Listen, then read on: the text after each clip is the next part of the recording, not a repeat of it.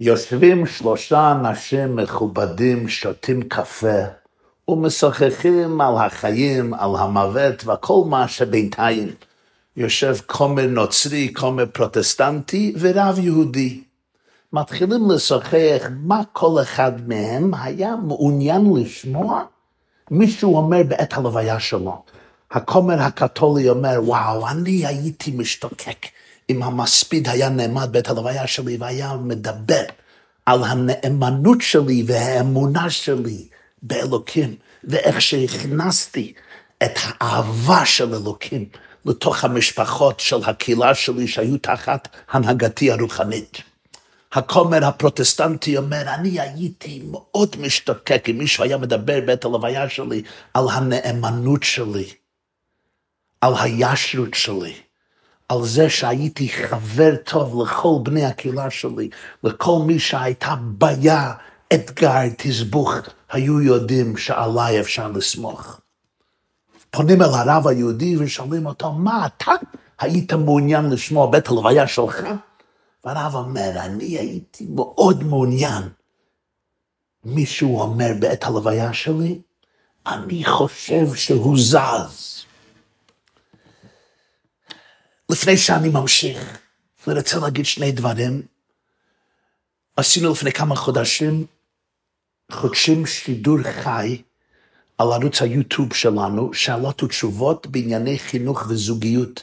על פי בקשת רבים, נעשה את זה שוב בעזרת השם ביום חמישי, י' בתמוז, יוני 29, בשעה תשע בערב, שעון ישראל. אם אתם נכנסים לערוץ היוטיוב שלי, זה על שם שלי, יוסף יצחק ג'ייקובסון, יש שידור חי על יוטיוב, אפשר שם להיות, אפשר להיכנס שם, ויש שידור חי, שאלות ותשובות בענייני חינוך ובענייני זוגיות. שוב, יום חמישי י' בתמוז, יוני 29, תשע בערב, שעון ישראל, זה שתיים בצהריים, שעון ניו יורק, זה דבר אחד. דבר שני, אני רוצה לבקש מכולכם לשתף שיעורים אלו עם בני משפחה, עם ידידים, כדי לפרסם את אור ונשמת התורה לאחינו ואחיותינו בארץ ובכל קצווי תבל. בבקשה לה, להירשם לערוץ היוטיוב שלנו, בבקשה לכתוב תגובות, בבקשה ללחוץ לייק. Uh, בבקשה לשתף את השיעורים עם אחרים,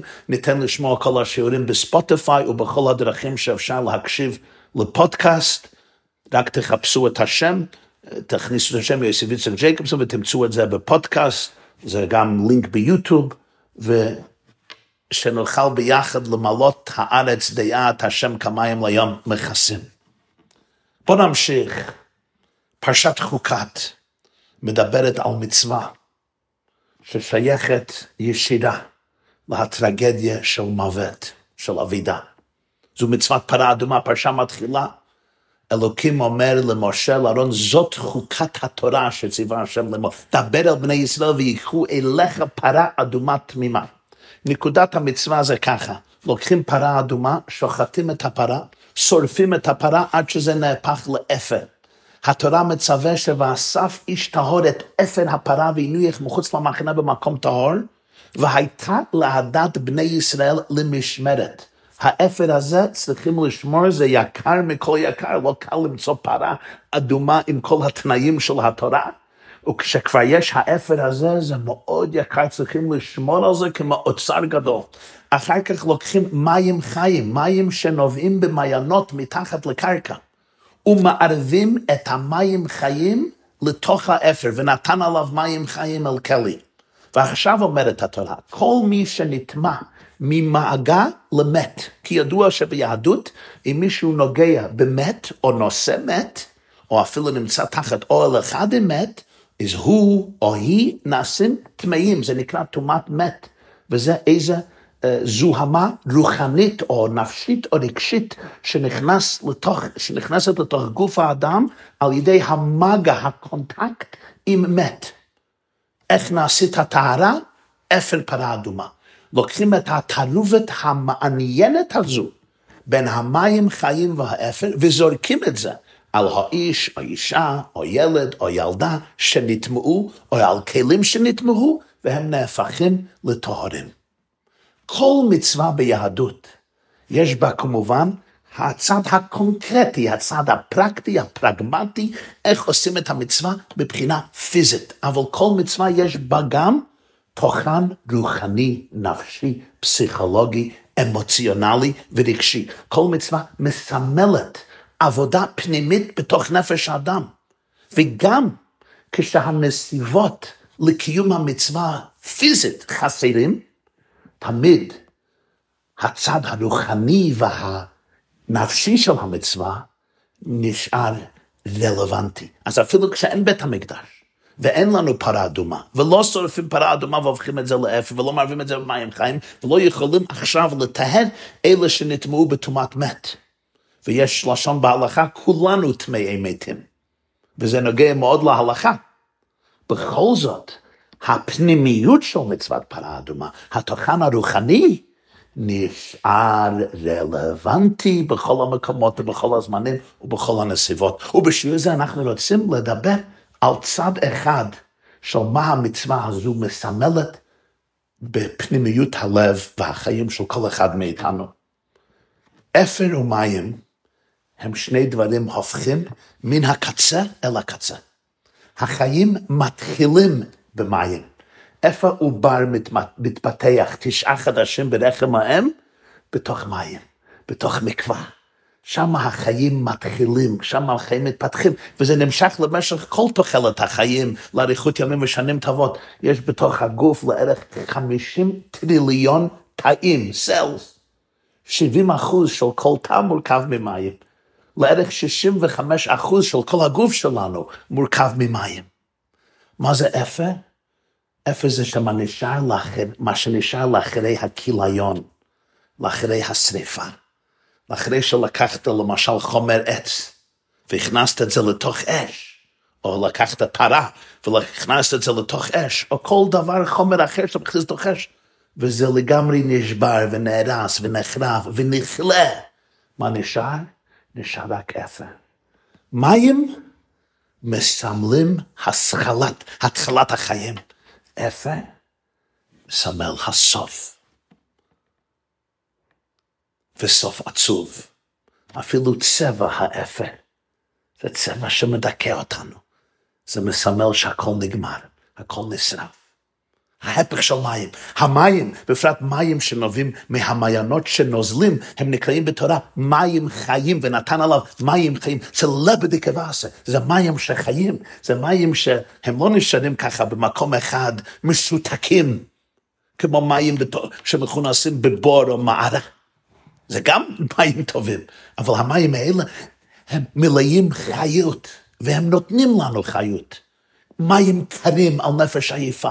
אם אני נמצא ביום חם של קיץ, ונפשי וגופי יבשה, ואני צמא, מישהו נותן לי כוס מים, וואו. זה עושה תחיית, עושה תחיית המתים. אפר זה בדיוק להפך. הצבע של אפר מסמל הרס. המציאות של אפר באה לאחרי החורבן. האפר מסמל דיכאון, מיתה, אבלות, עצבות. כשהדבר נגמר, נכלה, זה מה שנשאר האפר. אברהם אבינו אומר, ואנוכי עפר ואפר. כל דבר שנצמח, מה התחלתו? זה מתחיל בעפר. עפר ביחד עם מים. אי אפשר, ל... אי, אי, אי, צמיחה אי אפשר. אי אפשר שתהיה צמיחה בלי החיבור של עפר ומים. אבל זה ההתחלה. אפר זה הסוף. ערב תשע באב, אנחנו לוקחים ביצה מבושלת, טובלים את זה באפר ואוכלים את זה, זכר לחורבן. כתוב בשולחן ערוך החתן, בעת החתונה, בעת החופה, שם אפר מקלה על ראשו. למה אפר? זכר לשריפת בית אלוקינו. מה שנשאר מבית אלוקינו היה אפר. אם אשכחך ירושלים, תשכח ימי שני, תשכח ימי תדבק לשוני לחיקי, אם לא אזכרכי, אם לא אעלה את ירושלים על ראש שמחתי, לכן החתן שם אפר מקלה על ראשו בעת החופה שלו. נקודת הדבר, שמים זה ההתחלה, אפר זה הסוף. מים מסמלים חיים. אפר מסמל מיתה. עכשיו בוא נמשיך. מה זה טומאת מת? תראה אומרת, כשאני נוגע במת, אני נושא הארון של מת, או המיטה של מת, או הגוף של מת, או אפילו אם אני בסמיכות למת, תחת גג אחד, קורת גג אחד, אדם כי ימות באוהל, כל אשר באוהל, כל הבועל אוהל וכל אשר באוהל יטמע שבעת ימים. מבחינה פסיכולוגית, טומאת מת, משמעותה הפצע שנגלד ונחקק בקרבי כתוצאה מאבדה בחיי. כשחס ושלום מישהו קרוב נסתלק מן העולם, זה גורם טומאה. אני לא רק מדבר טומאה מבחינה רוחנית שאני לא יכול לראות, אני מדבר כל ההרגשים, האבידה, העצבות, הדיכאון, הבכי, הקושי להסתגל לחיים חדשים. זה משחיר את הלב, זה מדכא את הרוח. כמו האפר שנשאר לאחרי שריפה, מה נשאר בתוך הבן אדם לאחרי שהאהוב שלו או שלה נלקחו לשמיים? מישהו איבד אבא, אימא, חלילה וחס, ילד, ילדה, אח, אחות, סבא, סבתא, דוד, דודה. חס ושלום, אישה, בעל, וכולי וכולי, ידיד קרוב, קרובים, בני משפחה, חברים, בני קהילה. זה... יש בזה משהו מאוד מאוד קשה. The finality, מרגישים שזה הסוף. יש הרבה אתגרים בחיים, אבל שאר אתגרים, אני אתקן, אני יכול לשנות, מחר יהיה יותר טוב. פה מרגישים, הקץ נגמר, האפר. מה נשאר לאחרי האבידה? מה נשאר אחרי השריפה? וכל בית ישראל יפקו את השריפה אשר שרף השם. מיתת צדיקים כתוב בחז"ל, כי שריפת בית אלוקינו זה האפר. ופה נשאלת השאלה הגדולה, האם אפשר ליצור מצב של טהרה מטומאת מת? ואם כך, ואם כן, מה הפרוסס, מה הפרוצס, איך עושים את זה? מה התהליך? או, זה לא דבר פשוט. הדבר הראשון שהתורה אומרת היא, ואסף איש טהור את אפר הפרה. האפר הזה צריך להיות למשמרת. מה פירוש? לא לזרוק את האפר, לא ללעוג על האפר. צריך לכבד את האפר. צריך ליצור מקום מכובד עבור אפר. מה זה מסמל מבחינה רגשית? צריך לכבד את הכאב, לא לדכא אותה, לא לקבור אותה, לא להתכחש לה, לא לעשות אמפיוטיישן, לחתוך אותה כאילו היא לא קיימת. יש זמן של אבלות, וצריך לכבד את ההליך. אני זוכר, כשאבא שלי נפטר, היה לי חבר אז שנכנס לברית נישואין. לפי ההלכה, אבלות על הורים זה י"ב חודש. אז לא יכולתי להשתתף בחתונה שלו. אז הוא בא אליי ואמר לי, אני לא מבין, אנחנו חברים טובים, אתה לא תשתתף בחתונה שלי? מה, מה זה, כמה, תגיע לכמה דקות. הסברתי לו, אמרתי לו, אתה לא מבין. בהשקפת היהדות, אם אני הולך לחתונה, אני צריך להיות נוכח שמה. לא הולכים לחתונה כדי להישאר על הטלפון לכמה שעות, לכתוב טקסטים או להסתכל על קליפים. אפילו אם זה קליפים שלי. אתה נכנס לחתונה, אתה צריך להיות שם בגוף ובלב ובנפש. רוצה להיות על הטלפון? בסדר, תלך למקום אחר. ההלכה היהודית מבינה ש-12 חודש לאחרי שמישהו במשפחה נפטר לבית עולמו, אתה לא יכול להיות נוכח בעצמך של חבר. זה יהיה עניין מזויף, זה, יהיה עניין לא אותנטי. אי אפשר לעקור בן אדם ממצב אחד למצב הפכים מן הקצה לקצה בכמה שניות. אני זוכר פעם הייתי במשרד, החלטתי לבקר איזה מישהו חשוב, איזה משרד גדול. אז אני הלכתי שם לקח קפה. זה היה משרד בעיקר לא יהודים, בניו יורק, במנהטן. ונראה מישהו uh, ממלא כוס קפה, ונראה על, פני, על הפנים שלו משהו לא נורמלי, משהו לא, לא, לא, לא רגיל. שאלתי אותה, מה שלומך? כפי שיוסף אמר, מדוע פניך רעים היום? אז הוא אומר לי ככה משיחות, הוא אומר, אבא שלי מת אתמול, ככה הוא אומר לי, אבא שלי מת אתמול, אז אני לא ממש uh, מוצא את עצמי. הלוויה יהיה בשבוע הבא, הוא לא היה יהודי. ואז אני הבנתי, וואו, ביהדות לא יודעים על דבר כזה. יום לאחרי מיטת של אבא הוא כבר בעבודה. שאלתי אותו, למה הגעת לעבודה? הוא אומר, מה, מה אני צריך לעשות? מה, מה יש לי פטורה בעבודה? אני צריך להגיע לעבודה. צריך לכבד את התהליך. צריך לכבד את השינויים הכותבים, את השינויים הקיצוניים. כשאני, כשאני ישבתי שבעה, אחרי אבא ישבנו המשפחה בבית של ההורים שלי בניו יורק. גדלתי בברוקלין, ניו יורק.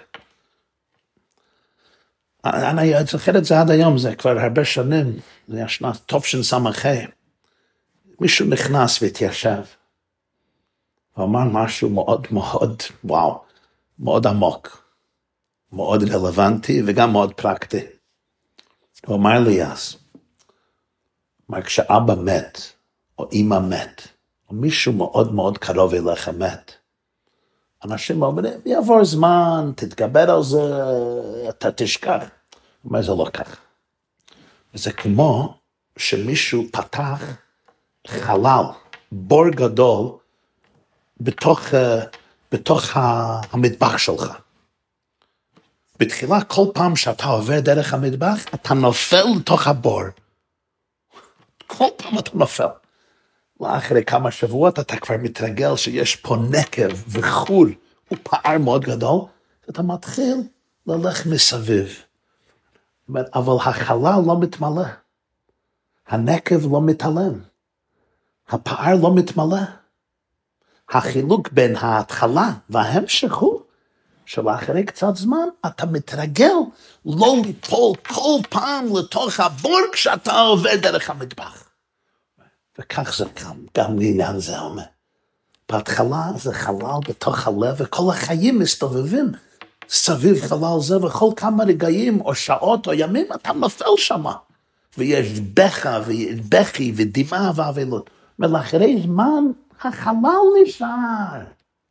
הנקב פתוח. The void is there. רק אתה מתרגל להמשיך את החיים, אתה הולך מסביב. הוא אומר, אבל מזמן לזמן אתה תשכח ללך מסביב, ותלך ישר ותיפול שם. אז דבר אחד, צריך לשמור על האפר הזה. האפר הזה צריך להיות במשמרת. יש אלמנים, מבטלים רגשות. זה לא דבר, זה לא דבר צודק. כשקוברים רגשות ולא נותנים למישהו להרגיש מה שהוא מרגיש, זה הבן אדם מתכחש להשפיות שלו, לא האנושיות שלו או שלה. טובה לא צומחת מזה. אומרת התורה, האפר הזה תשמר. אחר כך אומרת התורה, ונתן עליו מים חיים אל כלי. עכשיו מגיע הזמן שצריך לקח מים ולערב את זה לתוך האפר. לא לבטל את האפר, לא לגרש את האפר, להכניס את המים לתוך האפר. מה פירוש? אתם זוכרים אפר מים, עכשיו מגיע הזמן לחבר הסוף עם ההתחלה. באחד מלילות השבעה, כשישבתי שבעה לאחרי אבי, יצאתי החוצה קצת מהבית, יושבים כל היום עם אה, מאות ואלפי מבקרים, צריכים קצת אוויר, חמצן. יצאתי החוצה, היה שם בן, אח, בן אחי. בחור אינטליגנט, אינטליגנטי הוא היה אז, עכשיו גם אינטליגנטי, אבל אז היה בחור אינטליגנטי. אז אני אומר לו, סתם יצא, יצא מהפה שלי, אני אומר לו, סופה של תקופה. מבלי להחסיר דופק, הוא אומר לי. והתחלה של תקופה חדשה. אמרתי לו באנגלית, it's the end of an era. אז הוא אומר לי, it's the beginning of a new one. וואו. כל סוף זה קשה. סוף זה לא, זה לא חגיגה, זה סוף. אבל כל סוף, כל גמר, כל סיום, זה גם הזדמנות להתחלה חדשה. חלון אחד נסגר, חלון שני תמיד נפתח. דלת אחת נסגרה, דלת שנייה נפתחת. ודאי, זה לא קל. ודאי, אני אפילו מרגיש, אני נתקע במילים, אני מרגיש אשם אפילו לדבר על דברים כאלה, כי מילים אף פעם לא יכולות לתפוס את עומק הכאב שאנשים עוברים, ובפרט כשזה מיטה שלא בזמנה, ובפרט כשנשארים יתומים או יתומות, או שזו טרגדיה ממש בלתי נתפסת בשכל ובלב האנושי. ולכן מצוות פרה אדומה, מצוות הטהרה מטומאת מת, השיקום לאחרי אבידה כזו נשארת חוק הכי גדול ביהדות, דבר למעלה מהשגת האנוש, זאת חוקת התורה. יש עוד מצוות שהרבה מהפרטים שלהן לא מובנות. מצוות פרה אדומה זו לא המצווה היחידה שיש לנו שאלות, אבל זו החוק, כי סוף סוף לאחרי הכל אין מילים, אין הסברים. מדוע? מדוע זה היה צריך לקרות? מדוע בן אדם צריך לעבור את הסבל הזה? מדוע קרתה הטרגדיה הזו? אין שכל אנושי מוגבל שיכול להסביר את הדברים האלה. ואפילו אם זו הייתה בעד הבן אדם, ברוך השם, הליך ימים, העמיד משפחה, סוף סוף. יש משהו לא נתפס בכל סוגיית המיטה. והשאלות הן חזקות מאוד. ובכל זאת אומרת התורה, בתוך תעלומת החיים תמונה עוד תעלומה אחרת. היכולת של הנפש האנושית לערבב את אפר המוות עם מים חיים. כי היהדות לימדה ומלמדת שכל סוף הוא התחלה חדשה. האפר והמים יחד ביחד יהלכו. אחד באחד ייגשו ורוח לא יבוא ביניהם. התחלה חדשה הן עבור הנשמה שסיימה את דרכה עלי אדמות, והן עבור האנשים והנשים שנותרו מאחור אבלים וכואבים. זה תהליך מלא כאב, זה תהליך מלא, תהליך מלא דמעות, זה תהליך לא קל, מאתגר וקשה, ואסור להתעלם מהאפר, אבל בתוך הכאב. נתן לנו בורא העולם פוטנציאל ויכולת להגיד לעצמנו, אני לא מבין למה, אבל עכשיו מגיע הזמן להיוולד מחדש. אני יודע שאני לא יכול להיות אותו בן אדם שהייתי לפני האבידה, לפני הטרגדיה, לפני ההסתלקות, לפני המיטה. זה לא יכול. ההמשך הזה הגיע לגמר, אבל הגמר הזה יכול להתבטא בשני דברים. או שזה סוף, ובאמת זה סוף, זה רק אפר, זה רק הרס וחורבן. או שזה מוליד אותי מחדש. זה נותן לי פרספקטיבה חדשה. אף דבר הוא לא כמו שהיה לפני זה. זה לא זהה. אני משתנה מן הקצה לקצה. אבל השינוי הזה יכול להיות שינוי שזה רק דיכאון, או שינוי ששמה אני מסתכל על החיים בצורה אחרת, מסתכל על הילדים בצורה אחרת, מסתכל על עצמי, על אלוקים, על גשמי, רוחני, עולם הזה, עולם הבא, מסתכל בצורה אחרת. זו ההזדמנות והיכולת לחבר המים עם האפר, ושם טמון הסוד לעזור לעצמנו להיטהר מטומאת מת. פה אני צריך לספר לכם סיפור. שמעתי את זה מבעל הסיפור, שמו הרב חיים יהודה קרינסקי. הוא שימש במשך עשרות שנים כנהג ומזכירו של הרבי מלובביץ'. והוא סיפר את זה, שמעתי את זה ממנו. אומר, היה פסל מאוד מפורסם בעולם היהודי, ג'ק ליפשיץ. עשה גם הרבה דברים שנמצאים בארץ ישראל. הוא נפטר פתאום. והאלמנה של ג'ק ליפשיץ באה להרבי מלובביץ' לביקור, לביקור יחידות, זה היה זמן קצר לאחרי פטירתו הפתאומית של בעלה המפורסם ג'ק ליפשיץ. במהלך היחידות עם הרבי מלובביץ', הזכירה הגברת ליפשיץ, שכאשר בעלה נפטר, הוא היה לקראת סיום של פסל גדול של הפיניקס, עוף החול, זה נקרא The Phoenix Bird. הוא יצר העוף הזה בסגנון גאוני ומופשט, עבודה שהוזמנה על ידי ארגון הנשים הדסה עבור המרכז הרפואי הדסה על הר הצופים בירושלים עיר הקודש.